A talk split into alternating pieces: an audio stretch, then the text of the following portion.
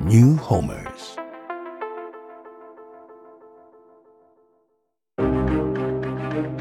Cześć, nazywam się Andrzej Silczuk i jestem lekarzem psychiatrą. Niemyte dusze to podcast z pogranicza psychiatrii, neurobiologii i naszej codzienności. Opowiadam w nim o tym, jak współczesny styl życia wpływa na nasze zdrowie psychiczne. Odcinek 4. Będę grał w grę. Komora maszyny losującej jest pusta. Klik.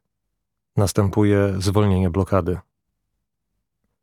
Jesteśmy arcymistrzami w graniu w grę o tym, jak się unieszczęśliwić. Oczywiście nie mówimy tego wprost. Komunikujemy sobie i światu, że chcemy być szczęśliwi. Traktujemy szczęście jako cel w życiu, jako cel sam w sobie, ale nie jako coś, co jest pochodną naszych działań. Po prostu szczęście wydarza się przy okazji, a czasami bez okazji. Miewa się szczęście, albo nie, a to pech. Zbudowaliśmy kulturę zapieprzającej doskonałości. Od zadania do zadania, samorozwijającego się, samodoskonalącego, samoleczącego się i co do zasady dojmująco samotnego człowieka. Budzimy się rano lub jeszcze w środku nocy, przemęczeni. Czujemy się samotnie. Samotni jesteśmy na kacu. Samotni w pandemicznej poczekalni przed gabinetem lekarza. Osamotnieni i bezradni. Zależni i bezbronni w środku gabinetu. Jesteśmy samotni w środku nocy, scrollując kolejne tępawe treści na ekranie naszych smartfonów, by w poczuciu osamotnienia ponownie zasnąć. Stworzyliśmy taki wzorzec człowieka, który dąży do utopijnego i absolutnego dobrostanu. Wraz z osiągnięciem minimalnego ekonomicznego status quo chcemy go powielić na sobie. 8 miliardów razy urojeniowo boskich, nie ludzi dążących do osiągania nieosiągalnego. Podstęp dążenia do szczęścia ukrył się w utożsamianiu szczęścia z sukcesem. Sam sukces buduje naszą rolę i miejsce w hierarchii społecznej. Na niej próbujemy budować swoje poczucie wartości jako ludzi.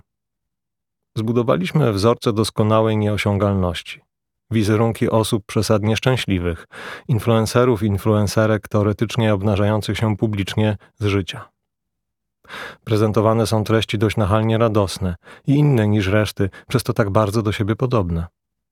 Jeśli jedna influencerka przyjęła oświadczyny na TikToku, chwilę potem kolejne 20-latki przyjmują swoje pierścionki w cudownych, wręcz baśniowych okolicznościach, zaskoczone i wzruszone.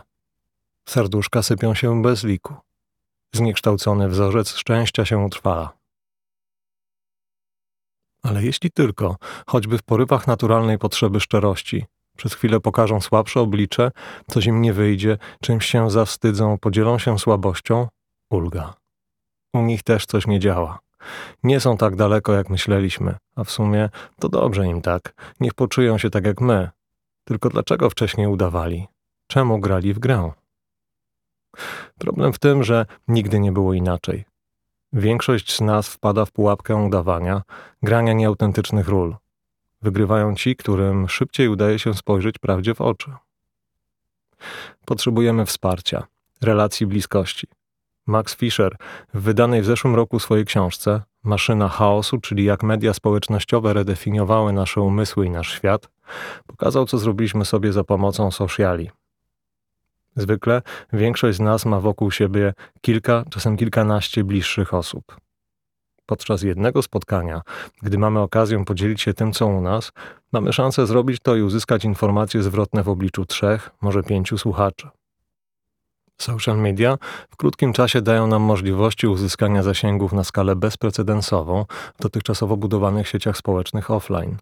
Podsiadło śpiewa: do sieci wrzucę płaczliwy post, polubisz go. I tak to robimy, stymulując się dopaminowo 20 lajkami, 50, 100, 1000.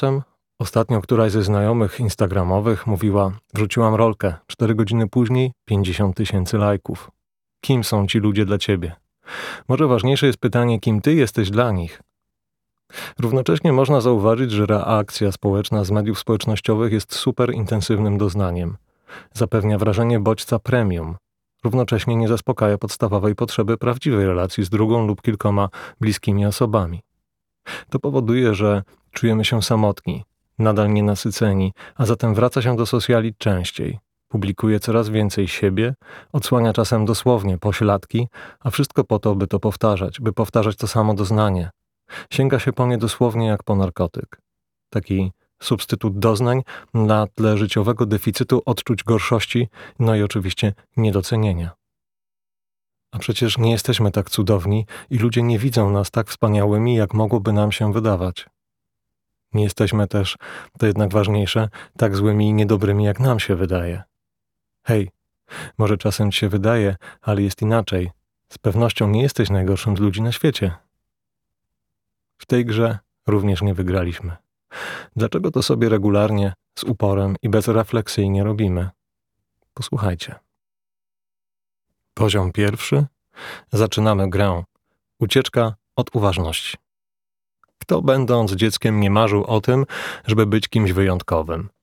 Wyjątkowo kochanym, wyjątkowo zdolnym, posiadającym umiejętności, talenty, supermoce, latanie, siłę, może nawet taką, by być wyjątkowo nieobecnym, niewidzialnym, zwłaszcza dla sprawcy przemocy.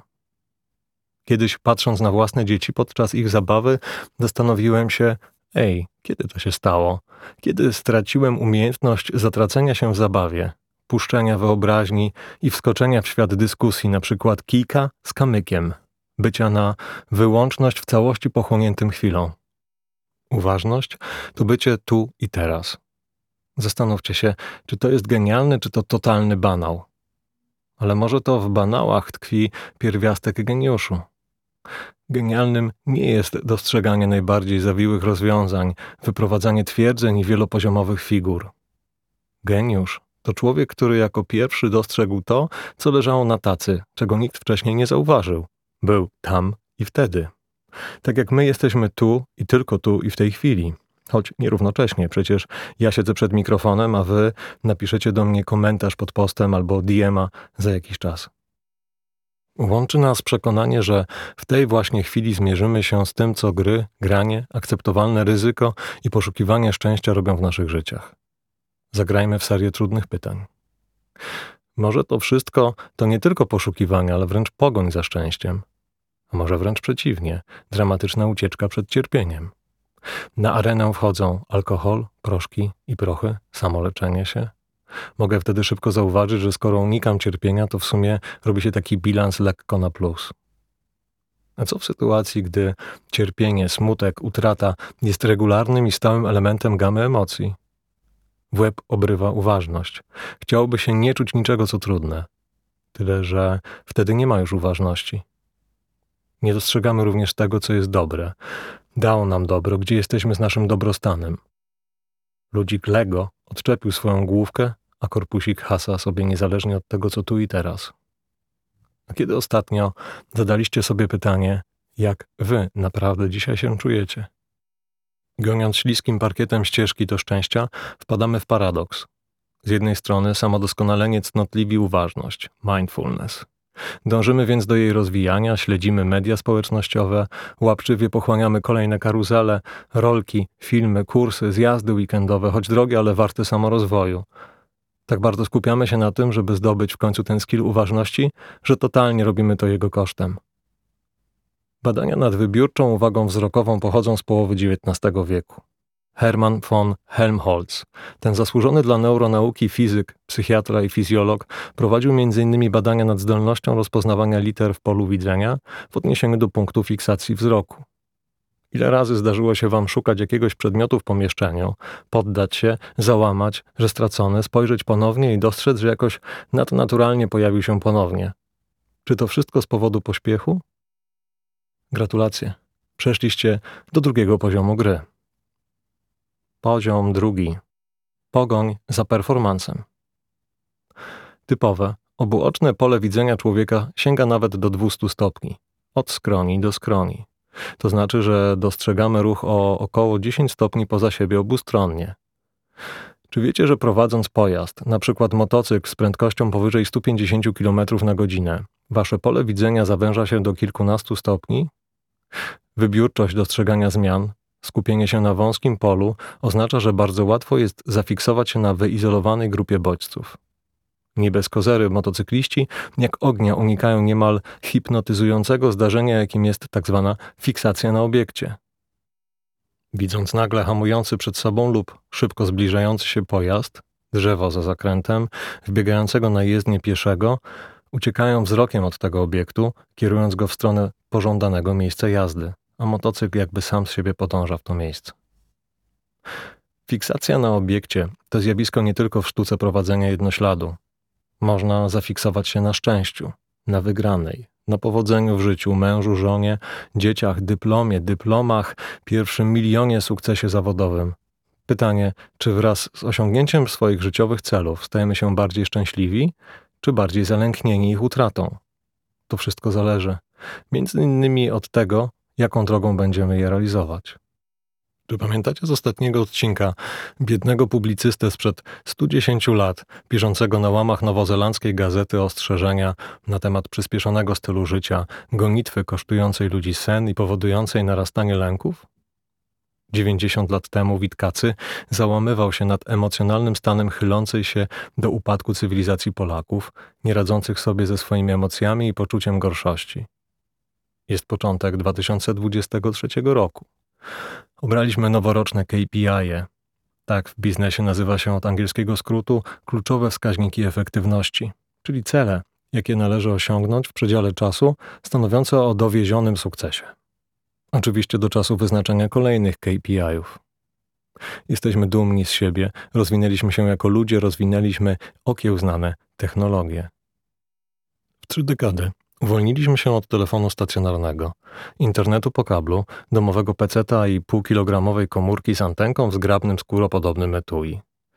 Zyskaliśmy drobny przedmiot, mieszczący się w jednej albo obu dłoniach, łączy nie tylko wszystkie powyższe urządzenia, o których mówiłem przed chwilą, ale też znacząco koresponduje z taką rzeczywistością wielozadaniową, jaką mamy przed sobą. Mówi się, że wraz z wielozadaniowością, potocznie nazywaną multitaskingiem, znacząco spada jakość miękkiej komunikacji. Wprost, wraz z liczbą przyjętych na siebie zadań do zrealizowania, jeśli współpracujemy w zespole, stajemy pod presją czasu.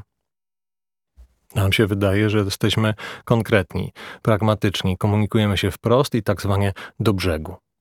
Z zewnątrz jesteśmy odbierani jako surowi, szorstcy, bezwzględni i wymagający. Mówiłem o zespole, ale to nie dotyczy tylko pracy.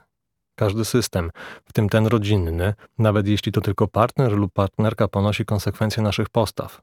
Oczywiście wtedy, gdy taskujemy za dużo na raz. Dlaczego tak się dzieje? Wpadamy jak te myszy w karuzelę złudzeń, że jeśli zrobimy wiele i jeszcze więcej i jak najszybciej, to szybciej odniesiemy sukces. Większość badań z ostatniej dekady jednak przeczy temu twierdzeniu i traktuje je jako zniekształcenie poznawcze. W rzeczywistości mnogość rozpoczętych działań nie przekłada się wprost na ich efektywność. Wiedzą o tym wszystkie neuroróżnorodne osoby z ADHD. Na końcu cierpienie, poczucie porażki i gorszości. Wszystko w nurcie doskonalenia performansu. Tylko że gdzieś po drodze zgubiono, że wydajność w pracy w przewlekłym stresie nie oznacza dorzucania sobie dobrowolnie dodatkowych stresorów w postaci przyjmowania zadań granicznie wykonalnych dla jednej osoby. Rosnąca liczba kolejnych niepowodzeń generuje przeżycie utraty, oddalenia się od wyidealizowanego obrazu doskonałego siebie. Zaczynamy przeżywać reakcję żałoby jako reakcję na nieosiągnięcie celu, który sobie postawiliśmy. Totalnie ignorujemy ludzki pierwiastek, najpiękniejsze w człowieku, że błądzi, myli się, kaleczy, potyka, ale uczy się i rozwija. Tego nie da się zrealizować natychmiast. Jak powiedziała jedna znajoma biegaczka, biegając obierz tempo tak, by dobiec do celu myśląc o całym dystansie, a nie pobiegnij super szybkie pierwsze okrążenie, bo potem padniesz. W przewlekłym stresie i realizując więcej niż jedno zadanie jednocześnie pod presją czasu, pracuje m.in. moja grupa zawodowa. Każdy lekarz chce doskonalić się w swojej dziedzinie, nie bez kozery tytuł, o jaki walczy, to tytuł specjalisty. A specjalizować się na ogół można w porządku dziobania. A potem wpada się w karuzelę resortu, spieszy się, bo musi to, musiał tamto, Będzie chciał tu, a tam już nie zdąży. Jeszcze pacjent drogę zachodzi, bo w tej chwili chce wszystko wiedzieć. I wszyscy chcą i mają do tego prawo. Tylko miękkiego zabrakło, bo ją coś boli, oni się martwią, a on wezwany przez przełożonego, nie patrząc nawet komu, odpowiada, syknie z nieobecnym wzrokiem, potem. I zawstydzi się, gdy dotrze do niego, że właśnie zachował się tak, jak sobie obiecywał, że się nie zachowa. A potem, gdy sam stanie się pacjentem, zobaczy, ile swojego lęku chował za kitlem. I jak bezbronny jest pacjent, gdy tylko w tym, co ma fartuch, widzi nadzieję. W 2018 roku badacze z Johns Hopkins University przeprowadzili eksperyment z udziałem studentów pierwszego roku medycyny. Eksperyment, który wyraźnie pokazał znaczenie i wpływ prowadzenia dla przyszłych lekarzy kursów z komunikacji empatycznej, w tym komunikacji niewerbalnej, na poziom lęku pacjentów, jak i samych lekarzy. Szczególne znaczenie położono na rozpoznawanie lęku i radzenie sobie z multitaskingiem. Wielozadaniowość to nie tylko stawianie sobie toksycznych KPI-ów, to także ogromne przebodźcowanie.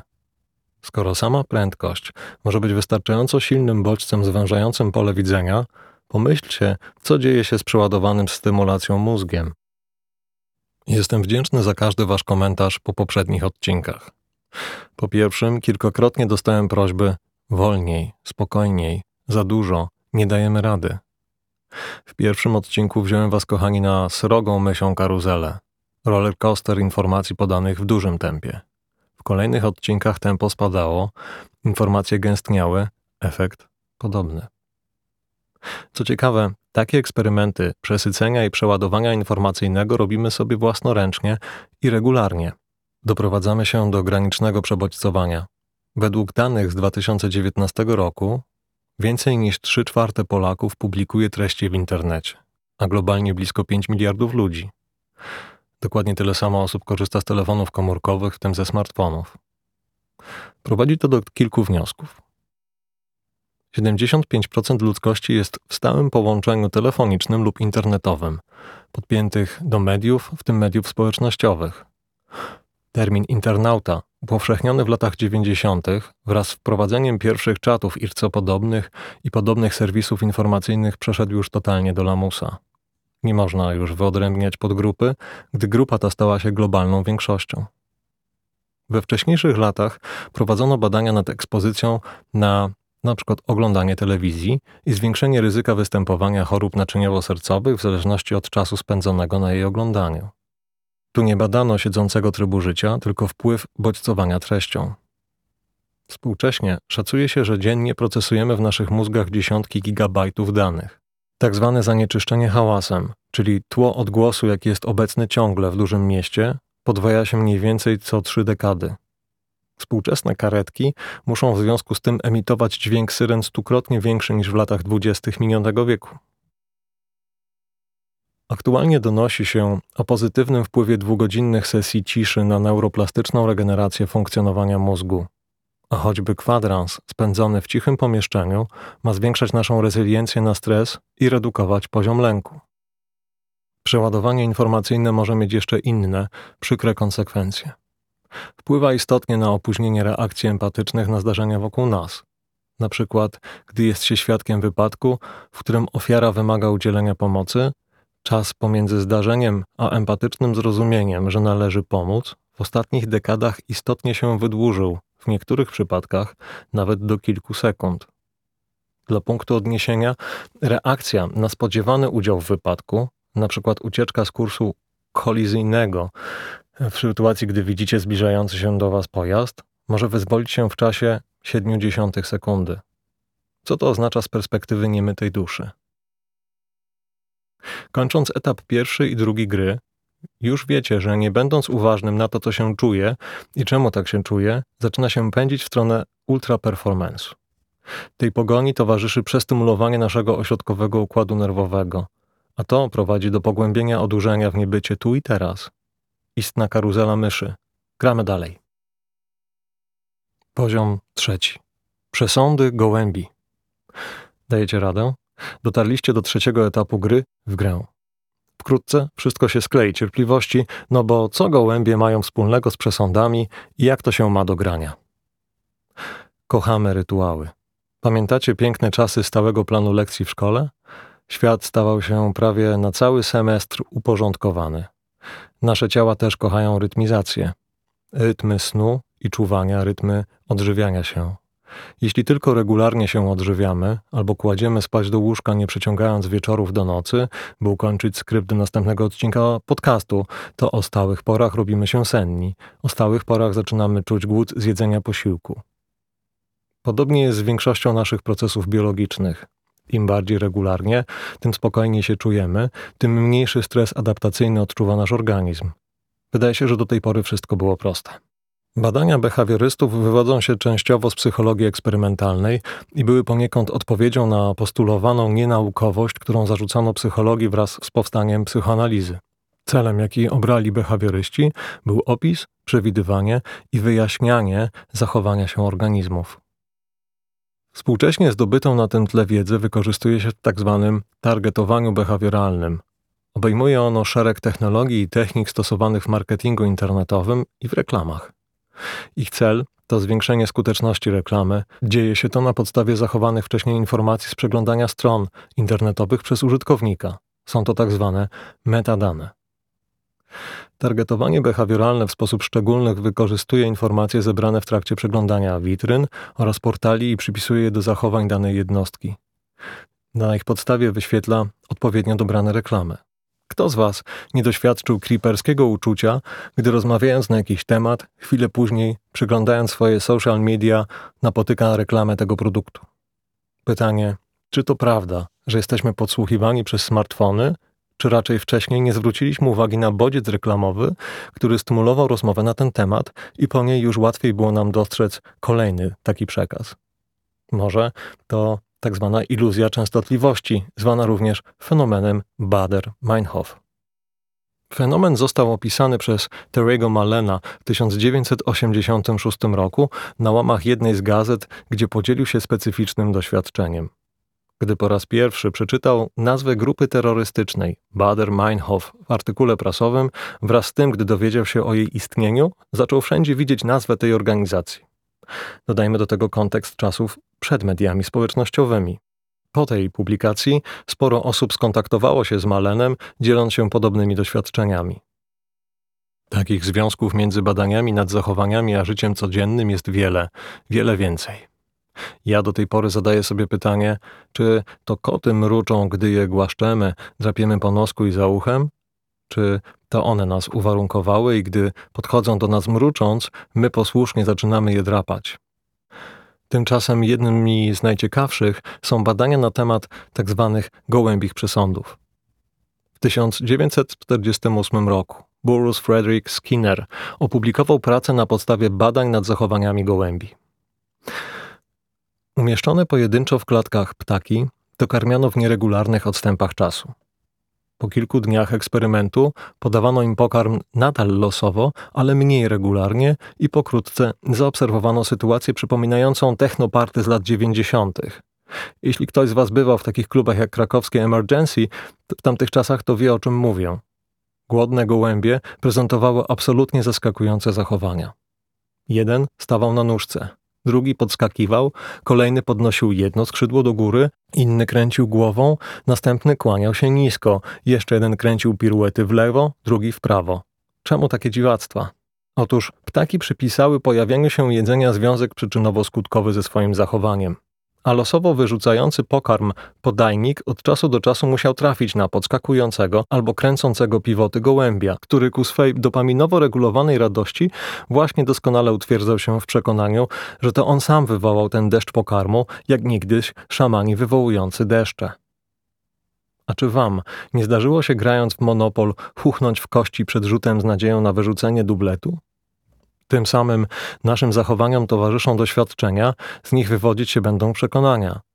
Razem mogą stanowić cały zestaw wzmacniających się schematów. Jednym z najciekawszych, a totalnie bagatelizowanym jest zwyczaj podnoszenia toastów. Toast wznosi się na szczęście, za zdrowie, na czyjąś cześć, wyrażając wdzięczność lub szacunek.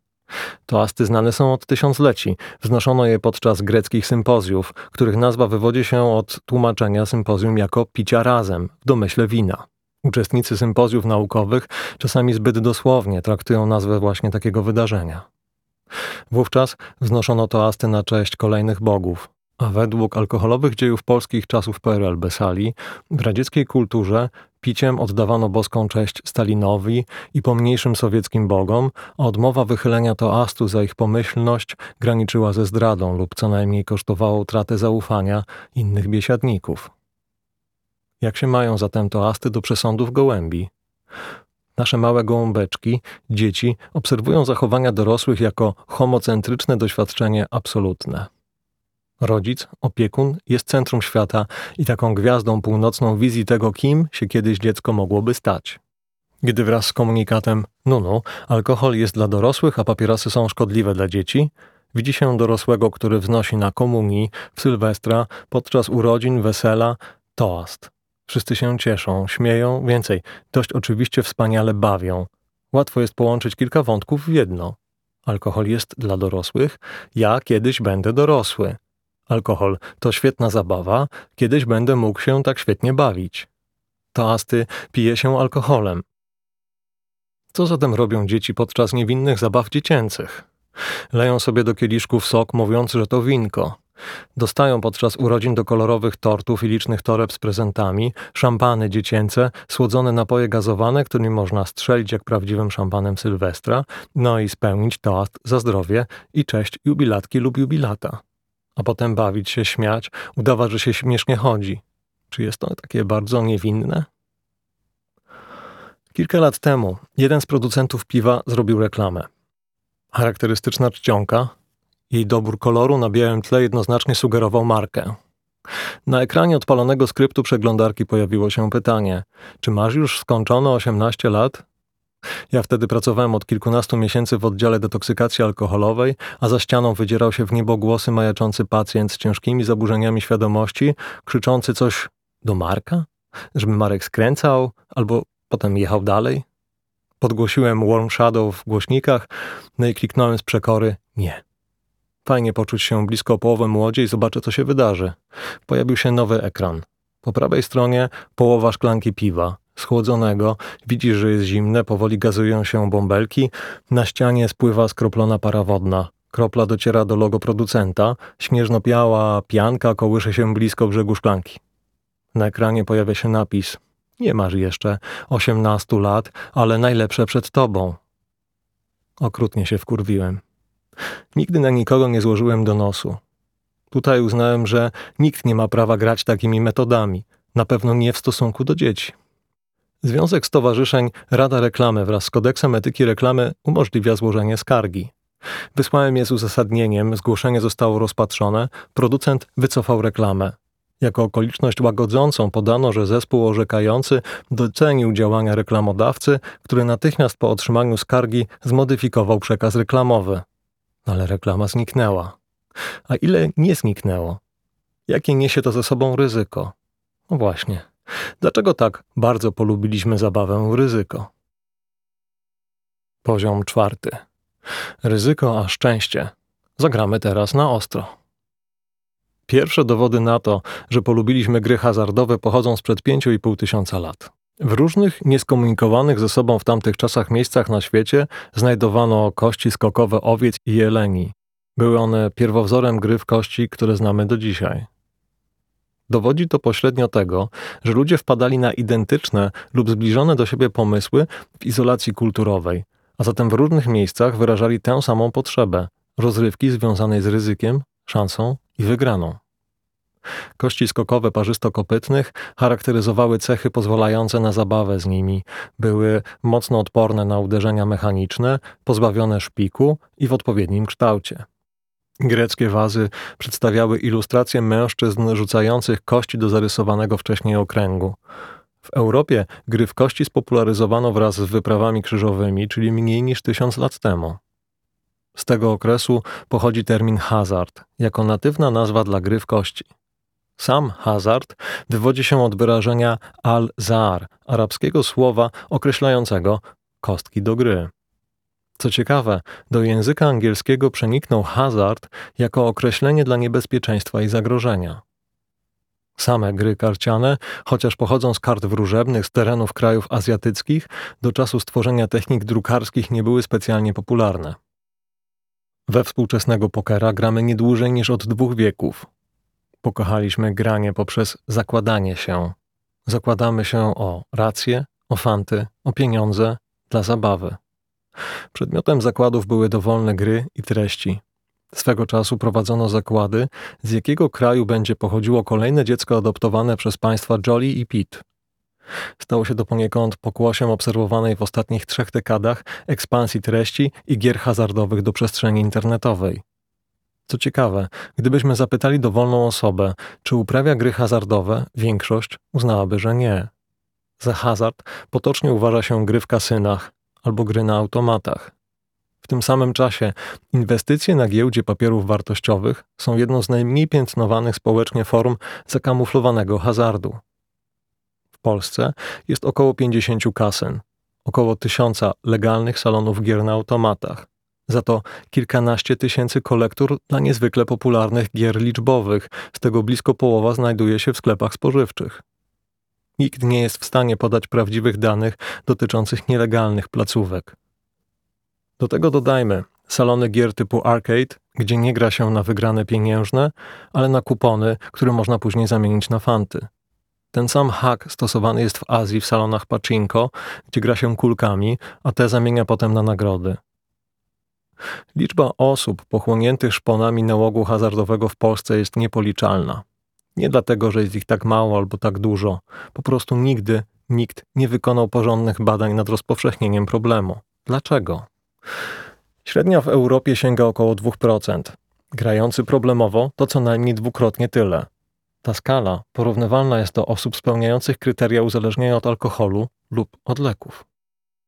O tym, żeby zrozumieć, dlaczego gramy w tę grę, muszę Was przeprowadzić przez krótką historię tego, czym jest nałogowy hazard zwany patologicznym, a dzisiaj zaburzeniem uprawiania hazardu. To jest najlepiej opisany, najmocniej zbadany z nałogów behawioralnych, któremu przypisuje się miejsce czołowe na podium wszystkich uzależnień ze względu na ryzyko śmierci samobójczej rzędu 17%. Po raz pierwszy o hazardzie w piśmiennictwie naukowym wspomniał Valentin Magnan w swojej publikacji z 1895 roku. Dokonał tam klasyfikacji tzw. zwyrodnień moralnych. W polskojęzycznym tłumaczeniu Józefa Jotejki treść tej publikacji zawarto w wykładach dla polskiej palestry nie dalej niż 3 lata później. Magnan umieścił tzw. manię do gry jako przesadne upodobanie do grania hazardowego w kategorii zwyrodnień dziedzicznych. Co akurat może być ciekawą obserwacją wskazującą na uwarunkowanie genetyczne, ale także społeczne związane ze środowiskiem domowym, o których dowiedziono kilkadziesiąt lat później. Obok manii do gry, Magnan pośród zwyrodnień dziedzicznych umieścił jeszcze m.in. anomalie mózgowe, pyromanię, obłęd powątpiewania, głuptactwo, ale także przesadzoną miłość do zwierząt, koprolalię i manię zabójstwa i samobójstwa. Ten sposób postrzegania grania hazardowego jako zjawiska zwyrodnieniowego, a zatem niemoralnego, potępianego i etycznie nieakceptowalnego dominował latami. Nawet w pierwszych wydaniach amerykańskiego podręcznika diagnostycznego DSM, o którym jeszcze będzie wkrótce mowa. Ale do tego trzeba będzie przejść do następnego etapu. Na przykład w 1968 roku hazard umieszczono już pośród zaburzeń psychicznych, ale w kategorii zachowań aspołecznych, jako nieuczciwe uprawianie hazardu obok bandytyzmu, uprawiania prostytucji oraz sprzedaży narkotyków. Pierwsze prawdziwe kryteria diagnostyczne pojawiły się w 1980 roku na skutek prac głównie jednego człowieka, Roberta Castera. Amerykańskie Towarzystwo Psychiatryczne opublikowało je dla patologicznego uprawiania hazardu, choć nadal nie postrzegano tego jako uzależnienia, a bardziej jako zaburzenie kontroli impulsów, obok trichotillomanii, czyli zaburzenia związanego z impulsywnym wyrywaniem sobie włosów. W kryteriach zawarto m.in. takie cechy jak złamanie prawa w związku z graniem, popadnięcie w długi lub problemy finansowe, rozpad rodziny lub związku partnerskiego z powodu grania hazardowego, wzięcie pożyczki pieniężnej z nielegalnego źródła, na wezwanie na żądanie brak możliwości dokonania bilansu zysków i strat, doznanie utraty pracy w związku z graniem i konieczność zgłoszenia się po pomoc celem uzyskania wsparcia materialnego od innej osoby w celu ratowania się z rozpaczliwej sytuacji finansowej. Przełomowy był rok 2013, gdy po raz pierwszy oficjalnie zaklasyfikowano zaburzenia uprawiania hazardu jako zachowanie nałogowe i umieszczono je na równi z innymi uzależnieniami. Zaburzenia uprawiania hazardu do dzisiaj stanowią najlepiej opisany z nałogów behawioralnych. Podobnie do uzależnień od substancji, dostrzeżono w nim silne podłoże dziedziczne, silne znaczenie oddziaływania na narażenie na osoby grające w dzieciństwie, wyszczególniono grupy ryzyka, np. osoby w wieku podeszłym, które charakteryzuje z jednej strony nadmiar wolnego czasu i motywacyjna chęć szukania w rozrywki w bezmiarze zagrożenia nudą, z drugiej strony niezwykłe trudności w amortyzowaniu strat finansowych poniesionych wskutek grania. Ta grupa często korzysta z pułapek pożyczek lichwiarskich. W Stanach Zjednoczonych ten sektor klienta traktowany jest szczególnie, w cudzysłowie, troskliwie. Salony gier bingo i kasyna potrafią organizować busiki dowożące staruszków z niepełnosprawnością ruchową, by znowu, w cudzysłowie mówiąc, inkluzywnie umożliwiać im tę ryzykowną i kosztowną rozrywkę. Drugą ze szczególnych grup narażonych na hazard są dzieci. Nieświadome tego, czym są gry losowe, nierozumiejące rachunku prawdopodobieństwa, a podatne na marketing wygranej, łatwo przechodzącego sukcesu, materialnego szczęścia, z łatwością wpadają w pułapkę utrwalenia, oczywiście gołębich przesądów. Wydaje się, że obiektywnie w grach hazardowych najgorsza rzecz, jaka możecie spotkać, to wygrana. Pokażę wam kilka psikusów, które robi nam nasza głowa i dlaczego hazard jest tak bezlitośnie niebezpieczny. Pierwszy dotyczy gry na tzw. automatach. Kiedyś taki jednoręki bandyta miał stałe, fizyczne rolki. Dzisiaj te automaty to cyfrowy ekran, na którym piksele układają nam wzory cytryn i jackpotów. Wyobraźcie sobie, że jesteśmy macherami, którzy jak pokerzyści i gracze giełdowi, zaraz się pewnie na mnie obrażą za to, co powiem, dodamy sobie złudzenia, że odrobiliśmy zadanie domowe, przygotowaliśmy się do gry hazardowej, czujemy ją albo też już dużo wiemy, bardzo dużo, bo się uczyliśmy, czytaliśmy, oczywiście studiowaliśmy, bo po prostu jesteśmy już zawodowcami. Nie, to co motłoch, co gra od czasu do czasu. Spróbujemy zagrać w matematykę rachunku prawdopodobieństwa. Czy pamiętacie, jak liczy się szanse wyrzucenia orzełka przy rzucie monetą? To jest jedna z dwóch możliwości, a zatem 1:2. Ale teraz, jakie jest prawdopodobieństwo rzutu 2 razy z rzędu, że wypadnie nam orzełek? Otóż robi się to w ten sposób, że mnoży się 2 prawdopodobieństwa, a zatem 1:2 razy 1:2, czyli 1:4 prób. A teraz wyobraźcie sobie, że mamy jeden automat, takiego jednorękiego bandytę. Ta maszyna ma 3 rolki po 20 znaków. Chcemy trafić jackpot, niech to będą 3 cytryny. Chytra baba złapała je, pamiętam, 2 naraz, ale to nie ten temat. Rachunek prawdopodobieństwa liczy się wówczas mnożąc 1:20 razy 1:20 razy 1:20. Na szybko w pamięci 20 razy 20 razy 20 równa się 8000. Czyli szansa na trafienie 3 cytryn wynosi w takim urządzeniu jak 1 do 8000. Jak sądzicie, czy to dużo, czy mało? Współczesne automaty, jak już wspomniałem, to ekrany, nie rolki. Wirtualne rolki nie są zdefiniowane inaczej niż algorytmem. Mogą ciągnąć się tyle, ile producent oprogramowania zechce. Ale my założymy, że jest inaczej, będziemy skromni, nadamy rolce po 256 znaków. Klasycznie. 3 rolki, 3 cytryny. Kto policzy? 256 razy 256 razy 256. Otóż szansa wygranej jackpota w takim urządzeniu to 1 do 16 777 216 prób. To mniej niż trafienie szóstki w totka, gdzie rachunek wynosi jak 1 do blisko 14 milionów. Dlaczego mimo tego, że wiemy, i tak pchamy się w ryzyko? Dlaczego wiedząc, że szansa na wygraną jest tak niewielka, nadal próbujemy? Oczywiście zbadano motywacje, jakimi kierują się gracze. Jedną z nich jest rozpaczliwa poprawa poczucia własnej wartości, oczywista chęć wzbogacenia się, poszukiwanie wrażeń i doświadczenia czegoś niezwykłego, dalej mówi się o złagodzeniu poczucia znudzenia, no i oczywiście szanse na zdobywanie doświadczenia w sensie samorozwojowym, czyli uczenia się. W skrócie jest to przykład umieszczonego w karuzeli dla myszy człowieka w pogoni za szczęściem. Jednym z najciekawszych modeli zniekształceń poznawczych w uprawianiu jakiejkolwiek gry losowej jest wyobrażenie sobie liniowości szansy na wygraną. Wyobraźcie sobie, że za automatem albo za ekranem waszego telefonu komórkowego z aplikacją do gier umieszczona jest taka wirtualna taśma. Taki pas, jak w dużym sklepie spożywczym przy kasie. Tam kładziecie swoje zakupy, one się przybliżają jednostajnie do kasjera, cyk, po drugiej stronie można już pakować. Gracz, każdy, doświadcza podobnego fenomenu. Wyobraża sobie, że gdzieś tam za tym ekranem mieści się podobny pas, taśma, na której umieszczone są akceptowalne, no tak, znowu się nie udało, dużo i gęsto ich jest w tym miejscu, kilka mocno pobudzających drobnych wygranych, losowo rozsianych oraz ten wielki szlem, jackpot z dużą wygraną. Wrzucamy kolejne żetony lub klikamy kolejne partie gry, a w naszych głowach odbywa się proces, naturalny i logiczny. Skoro gram, to taśma się przesuwa w kierunku ekranu, czyli w moim. Gram, wrzucam, gram, klik. Wielki szlem jest coraz bliżej. Dobra, wrzucę jeszcze tylko 5 razy. No dobra, jeszcze 5. Ok? Ostatnie 5. A potem smutek i racjonalizacja.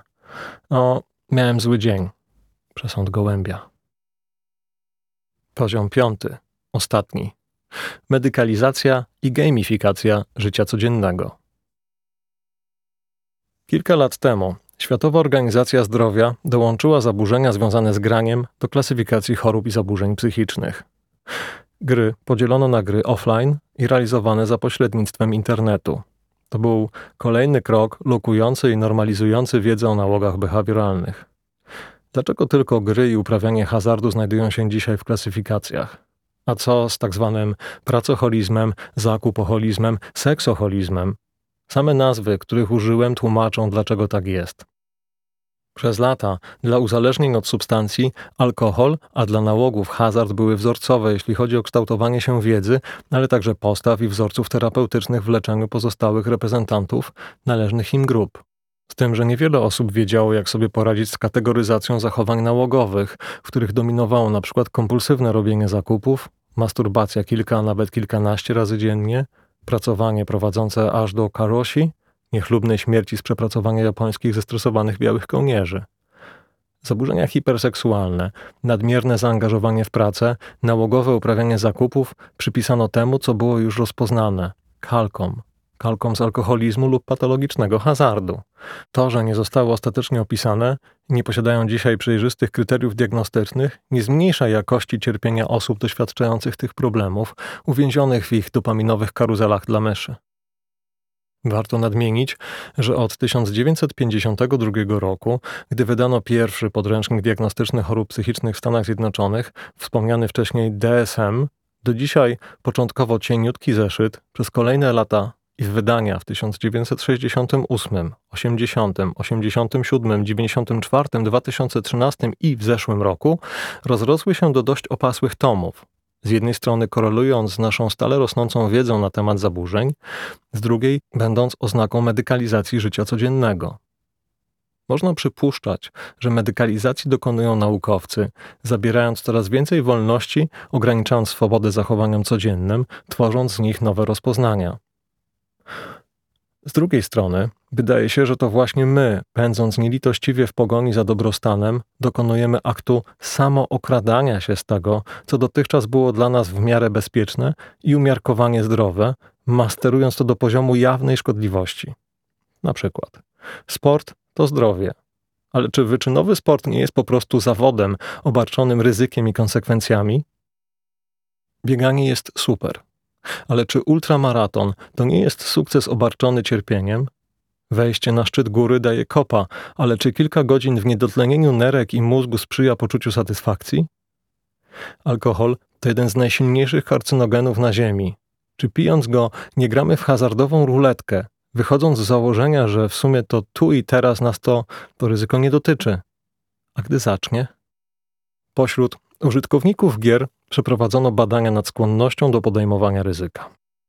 Fani gier strategicznych reprezentowali grupę osób o umiarkowanej skłonności do ryzykowania w życiu codziennym, w przeciwieństwie do graczy gier typu FPS, czyli First Person Shooter, którzy częściej podejmowali decyzje impulsywne, jeździli ryzykowniej samochodem, Szukali dodatkowych źródeł pobudzenia. Jak zwykle w nauce, wnioski nie mogą być czytane wprost. Możliwe, że osoby o znacznie stabilniejszej i niższej potrzebie wzbudzania emocji częściej wybierają gry ze strategią długoterminową, gdzie ryzykowne działanie może przynieść odległe konsekwencje ważące o wyniku gry. Mówi się jednak, że granie w FPS-y utrwala pewne zniekształcenia poznawcze. Na przykład, że konsekwencje działania nie są istotne albo są łatwo naprawialne. Bycie trafionym i utrata życia jest naprawiana szybko i niewielkim kosztem poprzez odrodzenie się w spawn punkcie. Czy w życiu codziennym nasze późniejsze decyzje nie będą wydawały się w swoich konsekwencjach zbyt lekko akceptowalne? Czy raczej będziemy działać w zaprzeczeniu potencjalnych konsekwencji, licząc na to, że obstawiamy bezpieczne odrodzenie się niż trwałą szkodę? Mówiąc dzisiaj o nowych mediach, nowych zjawiskach, nowych potencjalnych uzależnieniach behawioralnych, nie sposób pominąć pułapki, w którą regularnie wpadają nie tylko opinia publiczna, ale i badacze. Lęk przed nowym. Niemal każde nowe technologie, zjawiska, trendy, aplikacje, które cieszą się entuzjastycznym zainteresowaniem, stają się potencjalnym źródłem wypowiadanego publicznie lęku. Lęku przed utratą kontroli, przed złym wpływem na młodzież, uzależnieniem mas, pozbawieniem szans na zdrowie i samorozwój. Do tej pory, mówiąc nowe media, mamy na myśli technologię, która jest globalnie dostępna od minimum 2 dekad. W ten sposób demonizuje się elementy życia codziennego. Do 2019 roku regularnie głosiliśmy alarmistyczne treści o zagrożeniu uzależnieniem się dzieci od smartfonów i tabletów. Rok później, w 2020 roku, nagle temat zaczął przygasać. Młodzi, zamknięci w domach, spędzali przed ekranami minimum 8 godzin dziennie. I to nie ekrany były dla nich zagrożeniem, ale przemoc domowa, wszechobecny stres, brak systemowej oferty wsparcia pogubionych w niepewności dzieciaków, skutkujący dzisiaj przerażającymi statystykami samobójstw i bezradności. Za to ze swadą tworzy się nadal pewne nowe twory chorobowe, np. nomofobia, pochodząca ze skróconej nazwy no mobile phone phobia, jako zachowania stereotypowego, graniczącego z kompulsywnym, polegającego na przeżywaniu lęku przed utratą zasięgu, rozładowaniem się baterii i niedostrzeżeniem przechodzącego połączenia lub wiadomości do telefonu komórkowego. Nomofobik miałby sprawdzać swój telefon, mimo że był na wierzchu i niewyciszony kilkanaście, a nawet kilkadziesiąt razy dziennie. Taki behawior pewnie łatwo wytłumaczyć. Zjawisko jest nośne medialnie i klika się łatwo w internecie. A co ze starymi zachowaniami, które w swoim czasie miały być przedmiotem zagrożenia? Ja, czytując w latach 80. komiksy, miałem, cytuję, przez te głupoty stracić wzrok i rozum. No i pewnie w jakimś stopniu tak się właśnie stało. Ale są też inne zjawiska, które były kiedyś, a dzisiaj się o nich w ogóle nie mówi. Co z osobami oglądającymi wszystkie serwisy informacyjne w telewizji? Taki sezon popołudniowych newsów. Zaczynał się od Teleekspresu, potem Kronika, Fakty, Wiadomości, Panorama, no i oczywiście koniecznie jeszcze 4. raz prognoza pogody, żeby można było pójść spać. Stare nie interesuje już nikogo, to się nie klika. Mam pytanie o to, jaką rolę w demonizowaniu i wzbudzaniu nierzetelnego lęku przed zagrożeniami wnoszą media publiczne, gdzie można szukać równowagi i skupiać się na bezpiecznym, dobrym dla siebie, stabilnym funkcjonowaniu. Wydaje się, że jeśli sami nie założymy sobie ograniczeń i nie pozwolimy, by regulowanie emocjonalnego samopoczucia wynikało z używania substancji, wykonywania zachowań czy czynności, będziemy zmianą, której pragniemy ujrzeć w świecie. Nie oszukujmy się. Człowiek, niezależnie od kultur, miejsc w hierarchiach społecznych, społeczeństw, które budował, uwielbia grać. Zakładać się, wierzyć. Większość religii to zakład, że inwestując docześnie, po śmierci dostanie się nagrodę. W życie codzienne wpuściliśmy narzędzia rodem z gier. Jesteśmy zaangażowani w gry po same uszy, często o tym nawet nie wiedząc. Mechanizmy gier napędzają nasze zaangażowanie. Kto z Was ma jakąś kartę z programem lojalnościowym? Zbiera punkty, by wymienić je na nagrodę, zniżkę, kupon. Kto jadąc samochodem robi zakład ze samym sobą, że zdąży wyprzedzić na czas? To wszystko są znane elementy gry z zarządzaniem ryzykiem, z ufnością do wygranej. Mówi się, że kto nie ryzykuje, ten nie pije szampana. Problem w tym, że to kolejny językowy psikus budowania kaskadowego przeżycia przyjemności związanego z ekspozycją i uniknięciem ryzyka, a na końcu tradycyjnie toast. Gamifikacja życia codziennego dotyczy nie tylko rynku reklam, ale całego marketingu. Nie ominęła też procesów, o których jeszcze niedawno nie śniło się, że mogą zostać ugrywalnione. Całkiem niedawno, bo 2 lata temu byłem świadkiem dyskusji decydentów produkujących narzędzia cyfrowe do usług psychoterapeutycznych. Oni się zastanawiali, w jaki sposób wprowadzić wątki gamifikacyjne do procesu psychoterapii. Po co? Oczywiście po to, żeby zwiększyć zaangażowanie użytkowników w korzystanie z aplikacji. Poważnie? Nawet tutaj, w takim miejscu, tam gdzie jest psychoterapia na punkty? Nagle pojawia się hymn końca gry. Przeszliście całość. Wszystkie sidequesty, wątki poboczne. Znaleźliście schemat na pokonywanie trudności, docieranie do kolejnych etapów. Pojawia się lista osób, którym należałoby wyrazić wdzięczność za to, co nam przygotowali albo czym rozczarowali. Ale czemu zostaje się z tą pustką na końcu gry? Co się dzieje w moim tu i teraz? Jaki jest mój performance? Czemu nie czuję tego słodkiego łaskotania ryzykiem? Kto wygrał w tej grze? Czas półtrwania dopaminy w surowicy wynosi nieco mniej niż 120 sekund. Wszystko w naturze dąży do równowagi. Jeśli usilnie będziemy się z niej wytrącać, grać w grę o szczęście, jak w każdej grze warto kalkulować koszty. Czasem warto zagrać na mocy własnej decyzji, a następujące po niej konsekwencje akceptować z pokorą.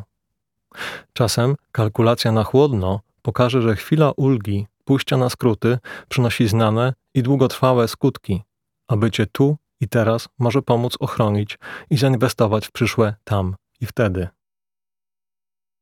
To były Niemyte dusze. Ja nazywam się Andrzej Silczuk, jestem psychiatrą. Fajnie było z wami porozmawiać. Dziękuję za wszystkie wiadomości, które do mnie wysłaliście i komentarze pod publikacją poprzedniego odcinka o lekach. Bardzo inspirujące. Dziękuję też nowym patronkom i patronom.